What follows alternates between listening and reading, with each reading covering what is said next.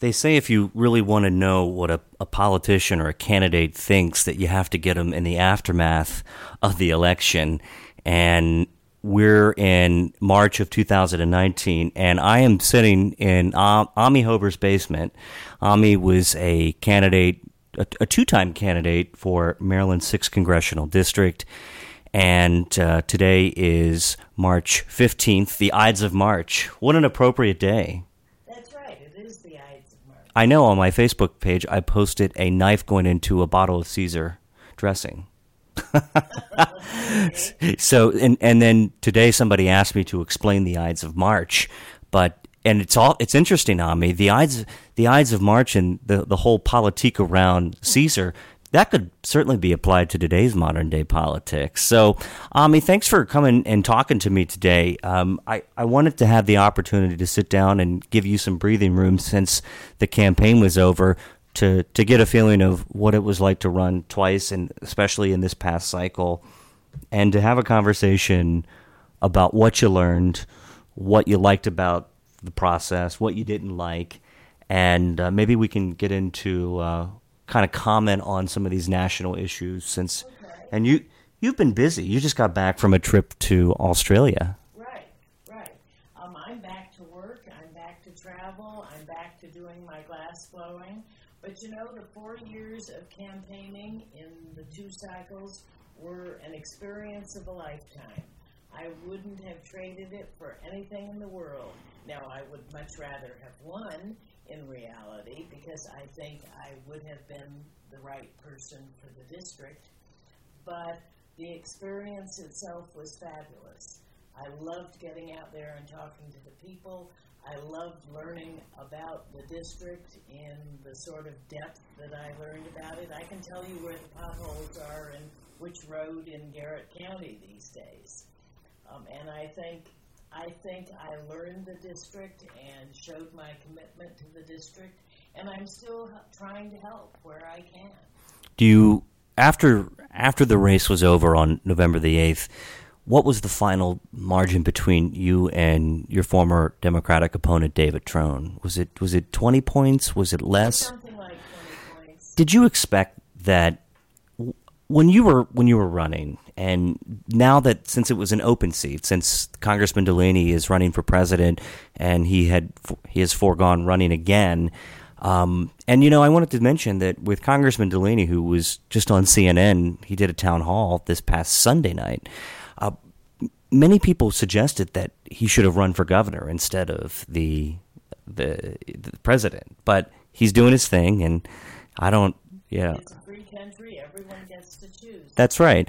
But having that you ran now on an open seat, you also ran against someone who had access to extraordinary wealth, Right. his And- personal wealth. Right, and he spent more money than has ever been spent before to buy a congressional seat. You think it was bought, Absolutely. and you think that he he spent upwards of between two races nearly thirty million dollars. Over 30 million. Was it over thirty million? you go look at the record, it's, uh, I think it's even over 31 mil. Even though your former opponent David Trone used his own money to fund his campaign, people also criticized you. They said, "Well, Amie Hoeber and her husband they they have made a lot of money too, but they're funding their is it is it reasonable to compare the two between what you and your husband put into your race and what you personally put in your race versus that of say John Delaney or David Trone?" Well, I, I don't recall the Delaney numbers at this point, and it was somewhat different with him being an incumbent. I think it was significantly less. Okay, I don't, I simply don't recall that. I spent, my husband and I together spent probably 10% of what um, Trone did. do you see having to spend that much money in a congressional race? Do you think that's problematic? Yeah, I think it's a real problem. I think what it does is it limits the number of people who can run um, because there are problems fundraising. You can't raise that sort of money in a local race, and the congressional race, really, in many ways, is a local race. Um, and unless you have your own personal wealth, um, it's it's hard to run. It's hard. Plus, you and the congressman, the former congressman, and the current congressman, Mr. Trone, uh, were all somewhat at times criticized for living outside the the boundaries of the sixth district, but there's no perimeters in the Constitution that require you to live within the district that you run in.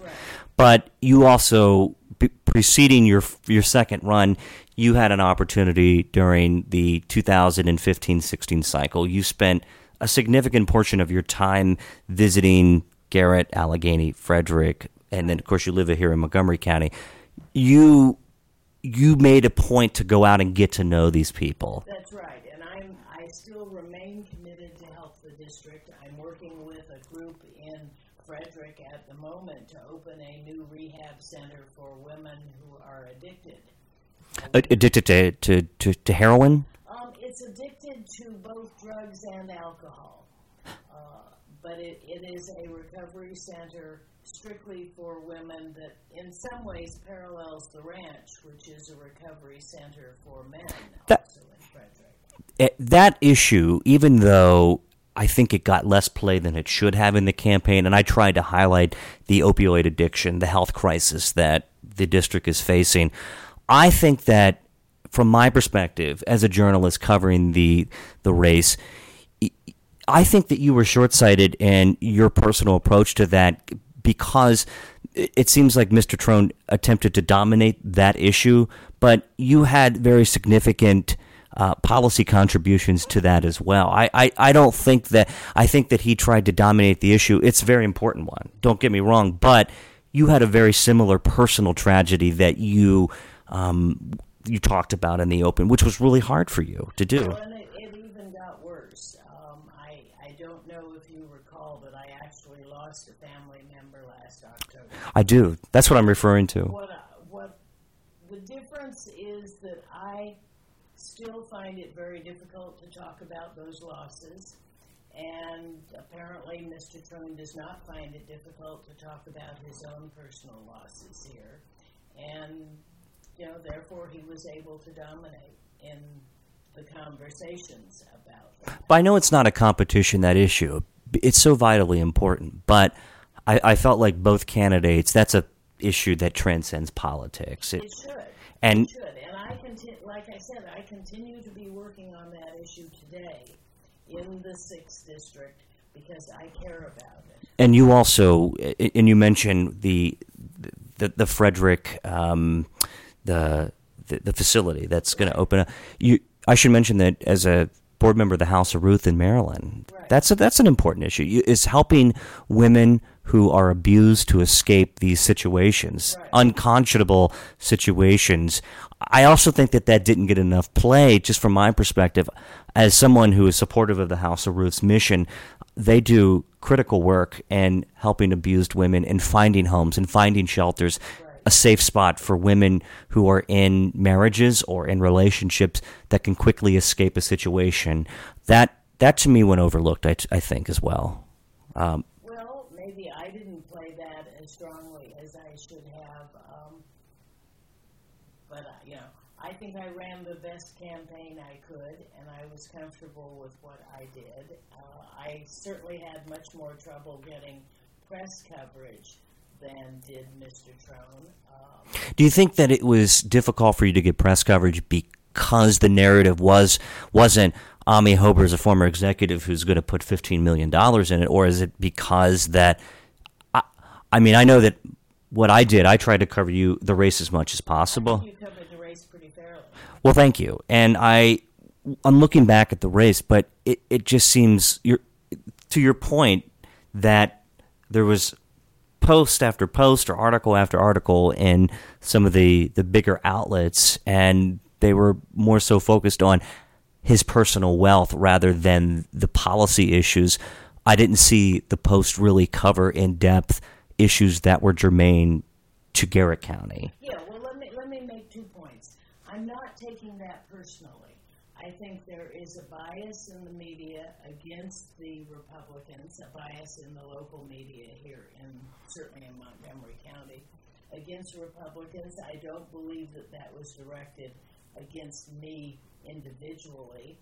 Um, I also think it is certainly possible that the amount of advertising that uh, Mr. Trone does in the local media uh, has some influence on that. But I don't even think it's personal to him. I think it is a liberal bias in, uh, certainly in the Washington Post, that damages all Republican candidates. Well, I I think that the media, we in the media, need to be acutely aware of the issues that are important to specific communities. Get on the ground and talk to residents out there. Get the interviews that we need to, so we can understand what policies are making sense for the district, what aren't, what policies are not making sense, and even so, Amie, you ran in the 2018 cycle. It was a tough cycle for Republicans. They they lost upwards of what 40 seats in the House of Representatives. And when national pollsters gauged this race, when they when they looked at polls or the, at least the polling that may have been available, which wasn't much, I didn't see.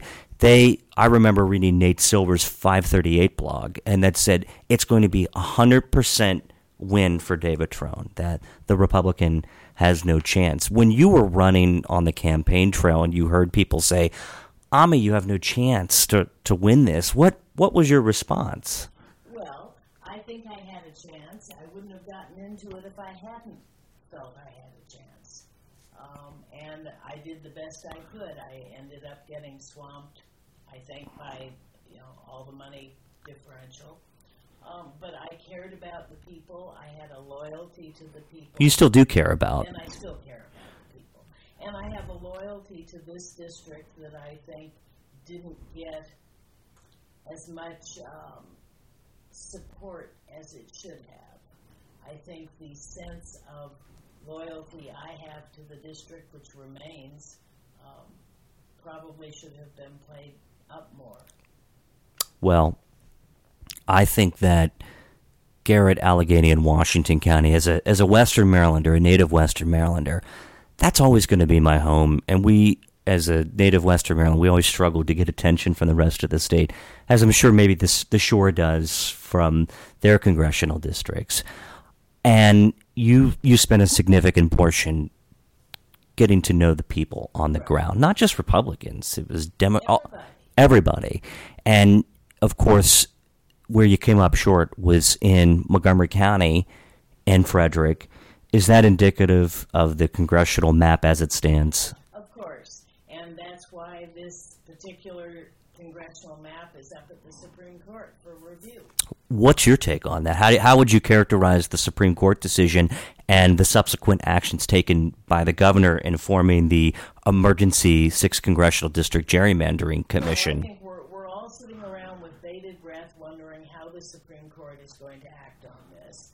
Um, I look forward to hearing the oral arguments next week. Um, I look You going to try to go? I, I'm going to try and go. You're going to stand in line. Um, 5 a.m. They're going to open up the lines. I believe that's the correct. Interesting. That's very interesting. I, I, I think it would be fascinating to try to attend. And when is that? When are the the oral? 26th. Hmm. Um, the 26th of this month. This is the 15th, so I guess it's not next week. It's the week after. 5 a.m. They open up the lines. 5 a.m. You know, it'll be interesting to see the arguments. It'll be interesting to see the results. Um, I am delighted at what the governor has done with his independent commission. Uh, I'm, you know, I'm not sure that the lines that the commission has drafted are going to hold. We have to wait and see what the Supreme Court does. We have to wait and see what the Maryland legislature does. Um, I mean, the governor himself might change it. Who knows? There's variables that are variables. Currently outstanding. One is what the Supreme Court will ultimately decide whether it, and of course, our Attorney General Brian Frosh brought appealed the ruling by the federal three judge panel, and it was. Do you think it was coincidental that it happened? This decision came down the day after the election. It- well, I'm quite sure that they knew the decision but didn't want to issue it before the election. Was that because of politics? Sure. Yeah. I mean, that disrupted the election in a strange way if they had issued their decision then, I believe. I think that the election was, of course, obviously one of the biggest issues of 2018. But here in Maryland, the day after that Wednesday, I remember when the decision broke. That was a huge moment for the district. After that happened, Amie, did when that decision came down, and I know you were probably tired, you were exhausted. You had to be on November the 9th. Were you thinking, my God, could this just, just have come a year earlier? Well, if it had come a year earlier, it would have been very dif- different, I believe. Different how? Well, I believe that the cadre of people running for the slot would have been different, on, probably on both sides. Um, and, you know, the outcome might have been different. Speaking of running, there's someone that's already jumped into this race. Yes. Delegate Neil Parrott from the second legislative district, uh, District 2A in Hagerstown. He covers Washington County.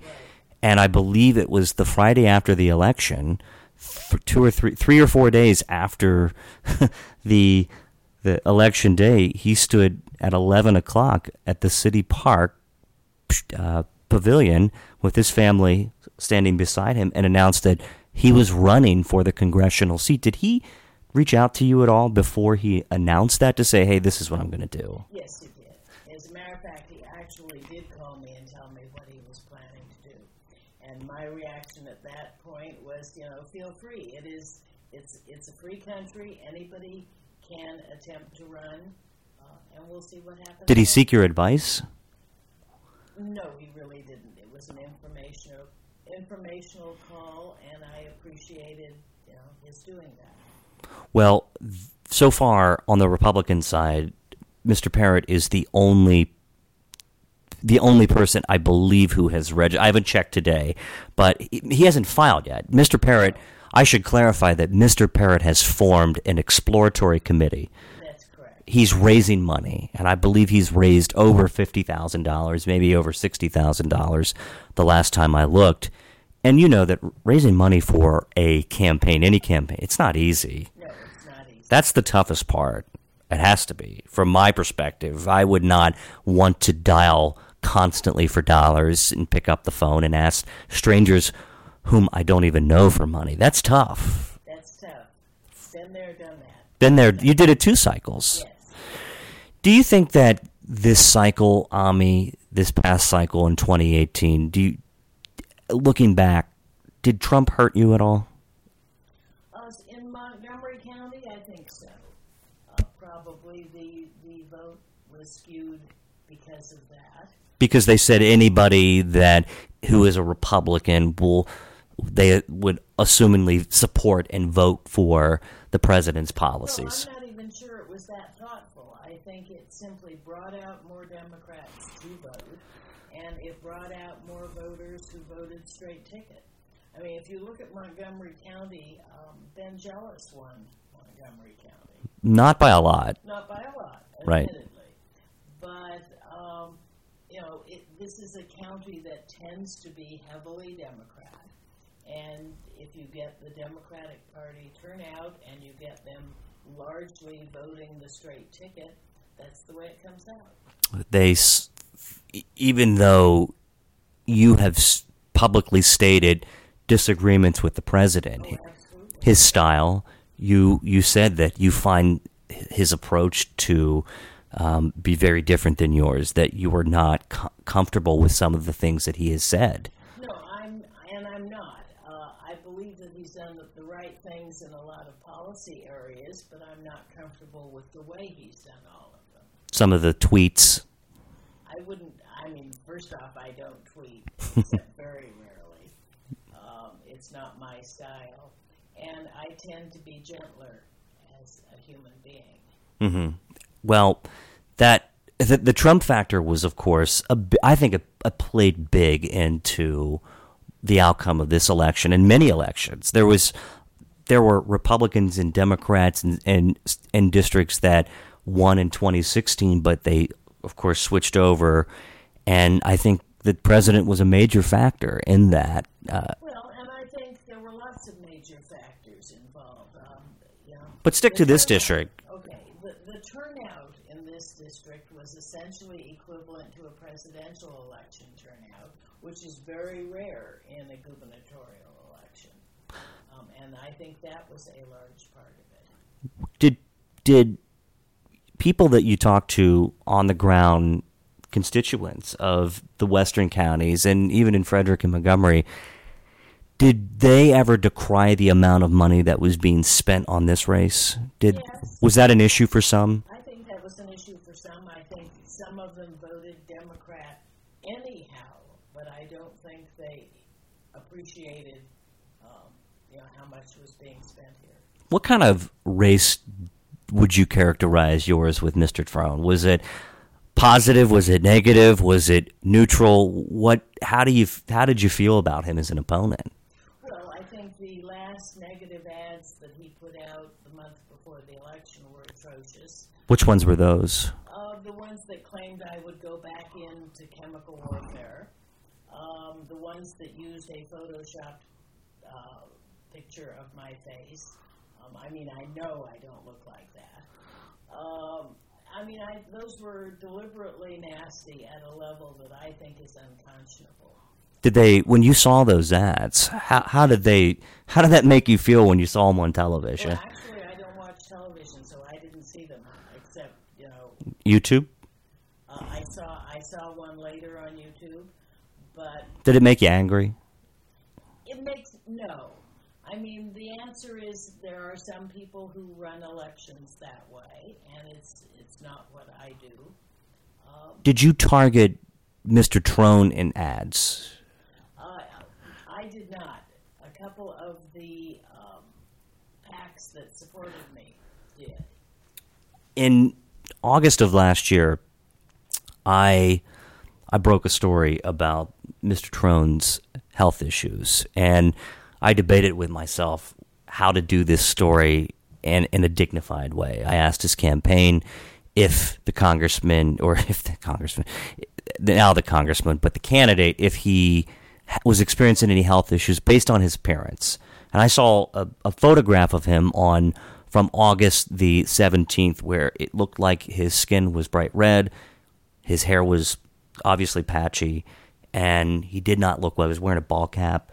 And um, I asked them point blank, "Is is he having any health problems?" And they they brushed me off, and and I understand why they may have done that, but. Amie, do you think that as as someone who is running for elected office that they have a responsibility to be transparent about their health issues? I think so. And what do you make of that? What do you think? Do you think he handled it the right way, or the the, or could could he have done it in, in a better way? Well, I think it would have been better to have been upfront about it from the beginning. I mean, I certainly would if it were my situation. Um, on the other hand, I, you know, if if I had been ill like that, I would have not wanted to take the time away from my family, and probably would have chosen not to run. Um, that's a, a, you know, a personal choice on what your priorities are. Well, the I know that I got several reports from Central Committee members who were concerned that should should the his cancer get any worse, or if there was other complicating factors that he they did not want him to run. But he he seems to be in remission now, which is good. That's great, and I'm I'm happy to hear that.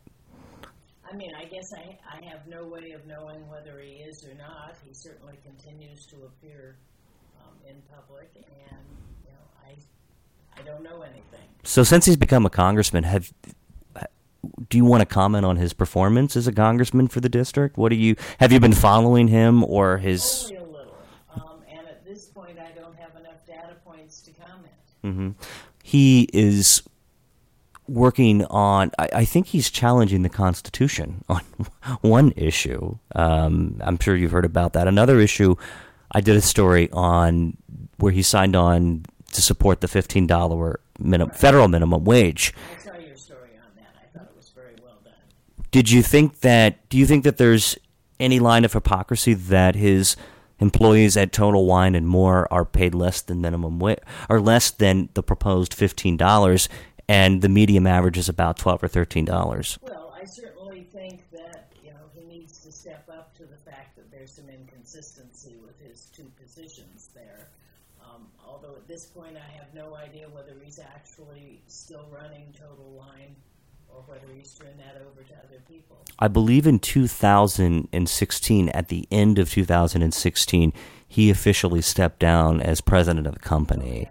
That's according to his Wikipedia bio, but I have no knowledge to to corroborate whether or not he's still involved in the company or not. I, I don't know. Yeah, I don't know either. I, I haven't seen his, his financial disclosure forms for that last year or this year, so I, I, I couldn't tell you. Um, but the outcome of the race it could markedly change next next election in 2020. It, we could have a new congressman Well, we, or woman. we will have a new district. We will have a new district, and the map as it stands. You saw the map that Yes. the commission. The map that the commission put together. Right, and I should mention that I interviewed Walter Olson on Tuesday night, who is one of the co-chairs.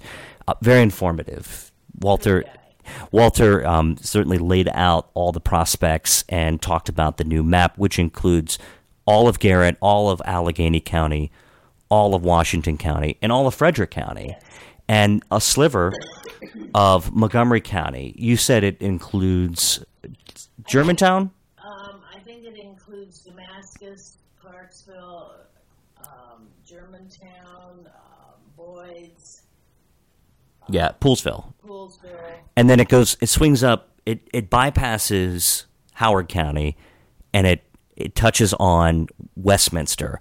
They they cut out Taneytown. And I believe that's still in the the first district. But when they carve out the sixth district, that ultimately affects other congressional districts. Yeah, now, as I understand, the commission is trying very hard to only affect District Six, and It's tough to do. it's tough to do. But on that point, if you address the sixth, then you would logically need to address the third congressional district. Actually, all of Maryland's congressional districts. Well, you should. Uh, that will certainly be done, you know, after the next census. Yeah. uh, when it's time to do redistricting there. And I'm hoping that the Supreme Court comes out with some guidelines that make redistricting, you know, much more rational. When you learned that you had lost the race, what's that moment like? It's hard. It's hard. It's hard. And when you It's hard because I really believed I could do a better job representing the people of the whole district. and that you had your pulse on the district Right. and you spent like I said And I and you spent significant time there and um I always felt it was in my in covering the race that the Trump campaign was his uh, were not able to let me connect to his camp candidate. And look, I've covered a lot of stories about him, but I I did it the best that I could to provide the best coverage that I could. But when your candidate is inaccessible, it's another factor. I, I can't control that. And I did my best with the information that I had. And that just speaking from my side of the the microphone, that that can be a challenge on me. And when the campaign doesn't respect the work that you're doing, that can also be a challenge. I we we faced a similar moment at uh, one of the debates in Gaithersburg. I remember that clearly, and uh, it, it it it felt like that the the, the campaign intentionally would would shield him from talking to people. That was my perspective. And do you remember that moment when you? Remember the moment. Yeah, and I remember when his his wife came up and and spoke to you, expressed extreme displeasure in something you said. What happened there? Well, uh, let's not go into that. That's that's too much history. But uh, there was certainly a little bit of tension there. a little bit of t- I'm sure that subsided. So, looking at Congress now, um, you've been following Congress pretty closely, I'm sure. Um, this impeachment thing, I don't think. I think the speaker has decided that she's going to take it off the table until. Well, I think that's fine. I think it's time for Congress to get back to work on the things that matter to people's lives. Um, I think they need to get a budget passed. We don't need to go through another time of shutdown. I think that's Hmm. very hard on everyone. Um, we need to get all of the budgets passed so that the system contin- can continue to work. there's plenty of federal employees in Maryland's 6th Congressional District, Amie. The shutdown had a massive impact on the district. Do you think that was the right maneuver? Well, I don't think anybody handled that very well. Um, I wouldn't have shut down the government over that issue. Um, and I, if I had been Congress at that point, I would have worked very hard to find a compromise that brought people back within a day or two. I mean, we've had one day shutdowns before. We've had, you know, even one week shutdowns before, and those aren't quite as devastating. But to go on that length of time where people, you know, people had to go to food banks to feed their families, um, and that's that's a terrible way for the government to. Yeah, in fact, I believe it was Senator Chris Van Hollen who brought a Hagerstown woman, an employee of the federal government. She um, was a custodian that she did not get back pay, and they, he brought her to the State of the Union address. It hurt a lot of people in the district. It hurt a lot of people, just the federal government employees. It's also all of the contractors that support yeah. them. It's all of the people who you know do things like the custodial work for the offices. Those are all contract employees, not direct employees, and the contractors do not get back pay. the Mueller report has yet to be released, and I, I'm anxious to see what it says. I'm anxious to see what has happened. I do, do you trust Robert Mueller? Yes. Yes. Have you ever worked with him in any capacity? But he's had a long, distinguished career as a lawman, as the, the FBI director. Do you th- look at look at his some of his successors. Do you think Comey did the right thing in 2016? No comment. I really have not investigated. I was too involved in my own. Yeah, you had your own race. That was the man. We could go back a cycle and talk about the Clinton race. Um, what else is going on in Congress that you've been following? Of course, the national emergency that the president declared. Would you have voted for that? Probably, because I do think it's a major issue. Now, admittedly, you know, not all of the illegal immigrants come in across the border, but uh, a fair number of them do. Most of the illegal immigration is people who overstayed visas, actually. But I have worked on border security around the world. Um, it turns out, and many people don't know this, that the U.S. government pays for border security in many countries in the world, and I've worked on those projects, particularly the ones in Eastern Europe, um, and I've done those. The last uh, border security project I worked on had to do with the border between Tunisia and Libya. Um, I've also worked on similar projects in Vietnam. Uh, the U.S. pays for that. Why shouldn't we pay for our own border security systems? You followed the North Korean United States, the, the the grand meeting that happened last month. What's your take on that summit? Well, I'm, I don't know all of the details. I don't think any of us do at this point. But I think continuing the conversation with North Korea is necessary. Uh, whether we come up with an agreement that is satisfactory to both parties in the long run, maybe we will, maybe we won't but opening the lines of communication is the only thing that can help, and I certainly would not close those off. So, do you think the president walked at the appropriate time? Uh, depending on the details of what was happening, certainly that's that's a good possibility. You know John Bolton. You had him to your house. How's he doing as the national security advisor? He's doing great. In what respects? Um, he is steady. He's a firm hand. He understands all of the aspects of what he's talking about. Um, I'm very comfortable with him in that role. Do you think that, well, Trump has a history of people in these positions leaving. Do you you think he's well, safe? Those are hard positions. Sure. I mean, been in the government. Those those sorts of positions are you know 23 hours a day, seven days a week you get you do get tired, and I'm not surprised that people depart after a while. Yeah, it, I'm. I can't imagine that job. But you said you're back to work. I'm back to work. You're a national security expert. Right. You you know your stuff. You've been doing this for years. And uh, and I want to speak just parenthetically, very quickly. One issue that I didn't think that covering this race was always fair is people sometimes attack you for your age, and they say, "Well, she's yeah, she's older, right? She's in her seventies, Yeah. okay."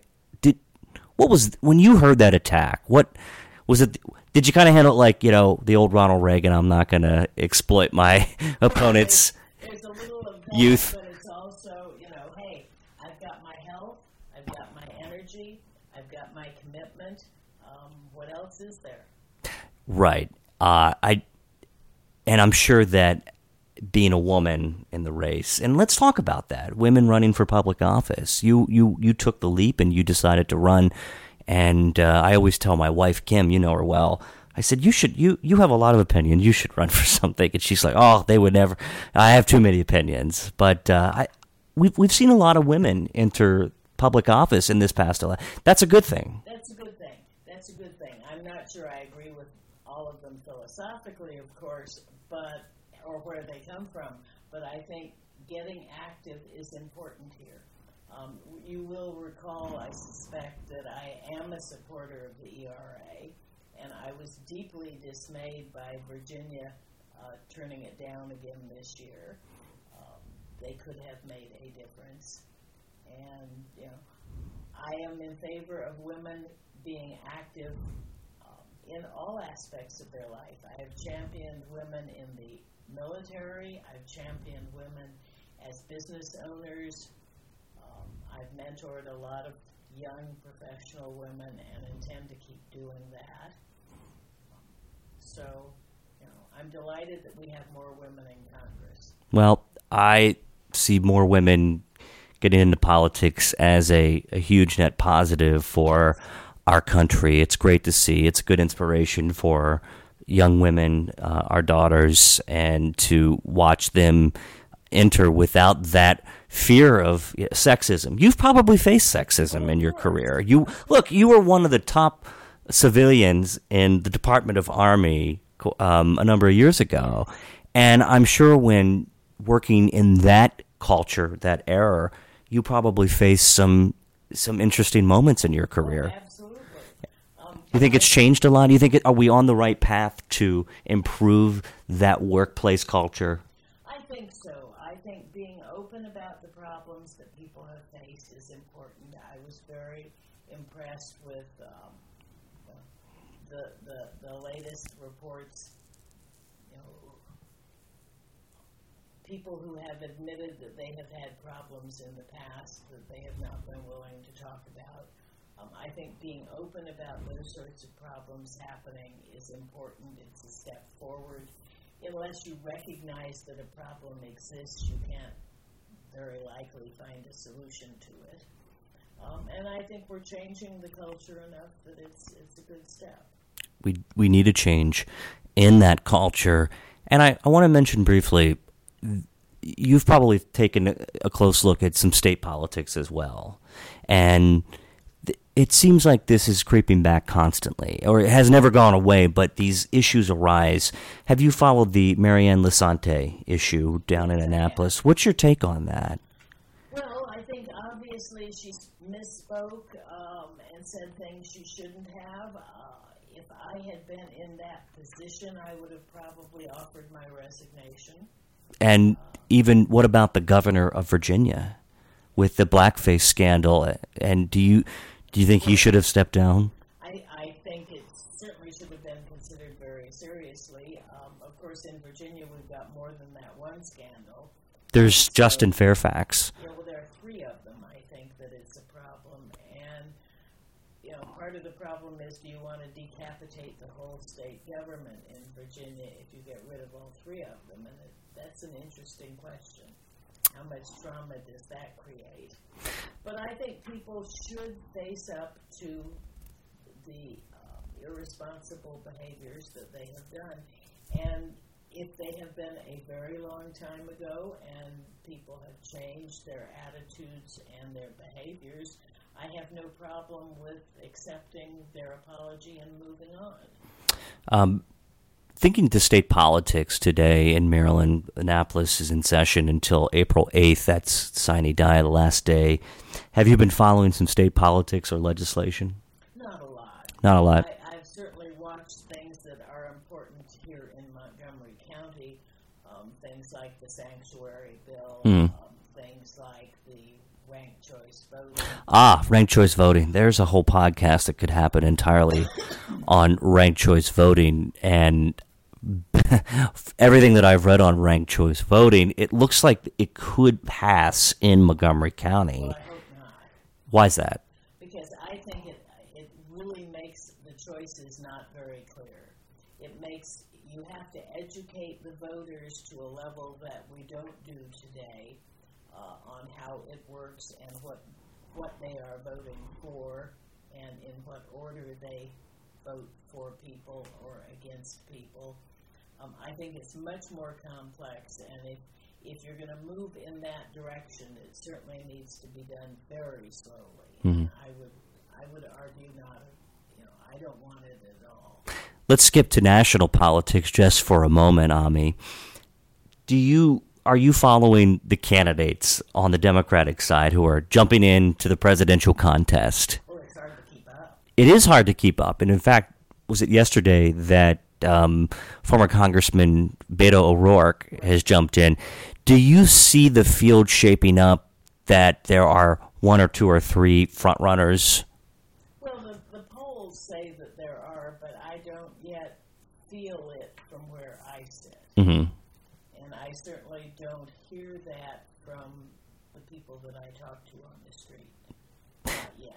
Do you think that once Joe Biden, it seems like Joe Biden's going to jump into the presidential race. This would be his third presidential campaign, and Okay. the first two well he ran in 88 and i and if you re, i remember look i was i studied it i don't remember it because i was only three years old that he he got saddled with the plagiarism scandal and then 2008 when he ran of course he came in fifth place in an iowa and the rest is history when the, uh, senator obama at the time picked him up as vice president so it seems like the vice president biden has markedly improved his image as a vice president over the last eight years when he was with um, President Obama.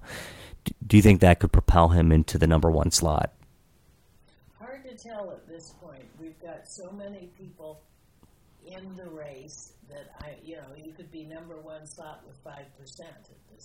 That's yeah. Well, it, the latest poll, I believe, out from Iowa, it shows that uh, uh, Vice President Biden and Bernie Sanders are pretty much locked in a statistical tie. At Biden at 28, Sanders at 25, and I try to read as much polling data as I can and at least understand the methodology about how they're polled. But it seems like that there's a battle in the Democratic Party from the Bernie Sanders wing, the progressive left wing, versus the more moderate compromise wing of the Democratic parties. If those two intersect, what's going to happen? It's going to be interesting. Now, you know, we have some divergence within the Republican Party as well. Right. Um, there's there's a more centrist uh, group and there's a more extreme group. The, the that would be the the Steve King and Louie Gohmerts versus the uh, the Charlie Dents of the Republican Party. Yeah. The Joe Scarborough. Well, Joe Scarborough's not a Republican any longer, but th- those diverging those diverging groups. It, but it still feels Amie, and you always. I, I don't want to. I don't want to use the label. You took a center track, but you took a practicals track. Well, You took a pragmatic. My view is I was a practical Republican. I am a practical Republican. Um, there are some things that don't make sense, in my view, on the extremes of either side.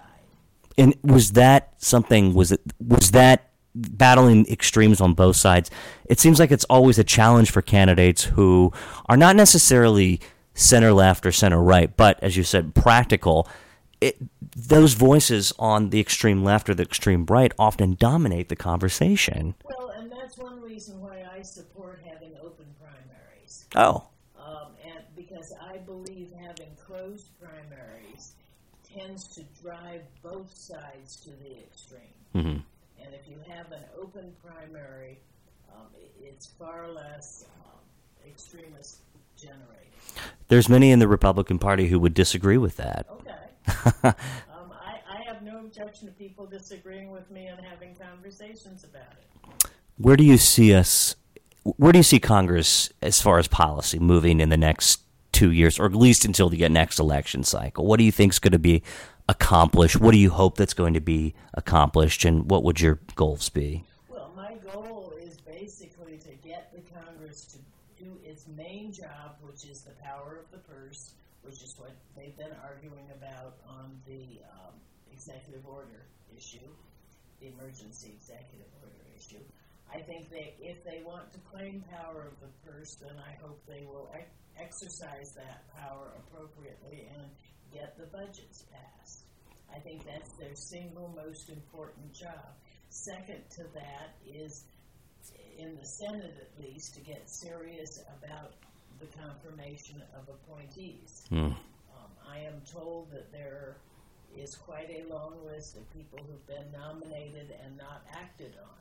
Well, you you've been in that role. I've been in that role, and I really think you need to have action on those nominations. You can either accept them or you can reject them, but to leave the government in limbo uh, by having people nominated and not acted on is a mistake. And so I would hope the Senate could get more active in that role.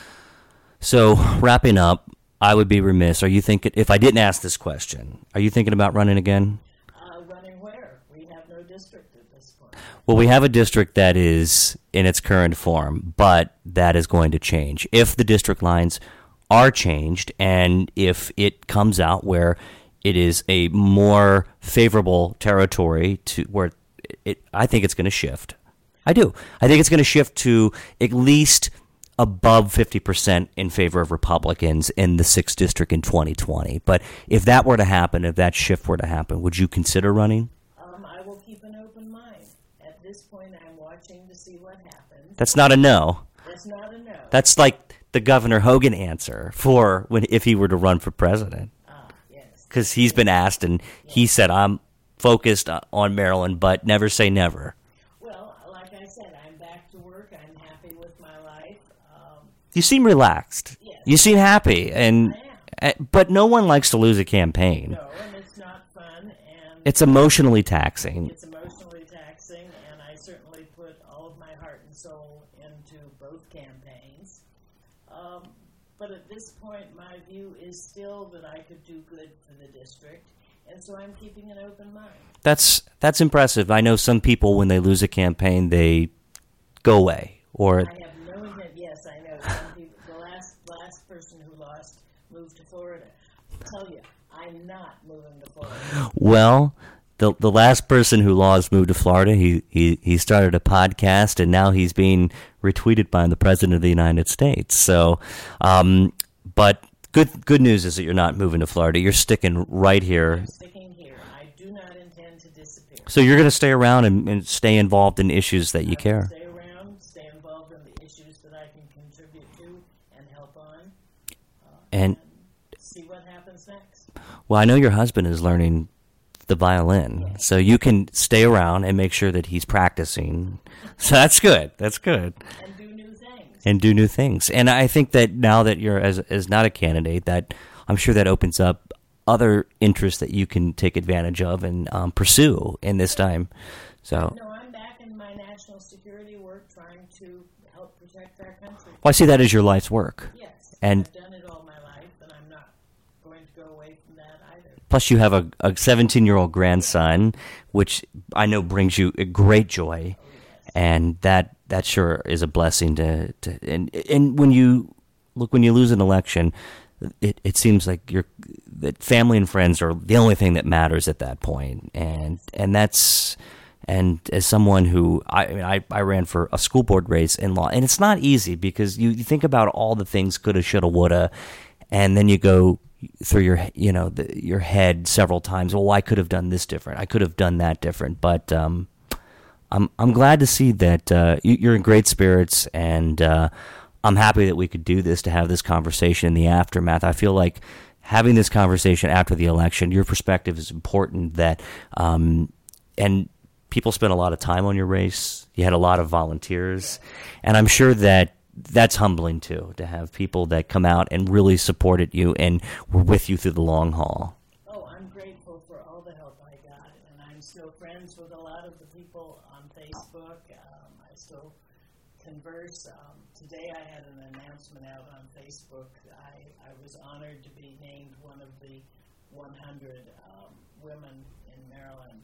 With the Daily Record. The Daily Record came out this morning. Oh, did they did they email you that, or did you know in advance? No, they emailed us last night, and I posted it on Facebook this morning, and I am delighted with the positive responses I'm getting. Well, congratulations. That is uh, quite an honor. Um, I'm sure there's several great women in there, but uh, that pleased to be in that company. absolutely. Well, Amie Hoeber, I really appreciate you having this important discussion with me. Thank you, and uh, I'm I'm sure this is not the last that we're going to hear from you. I hope not. Thank you so much for coming on, Amie.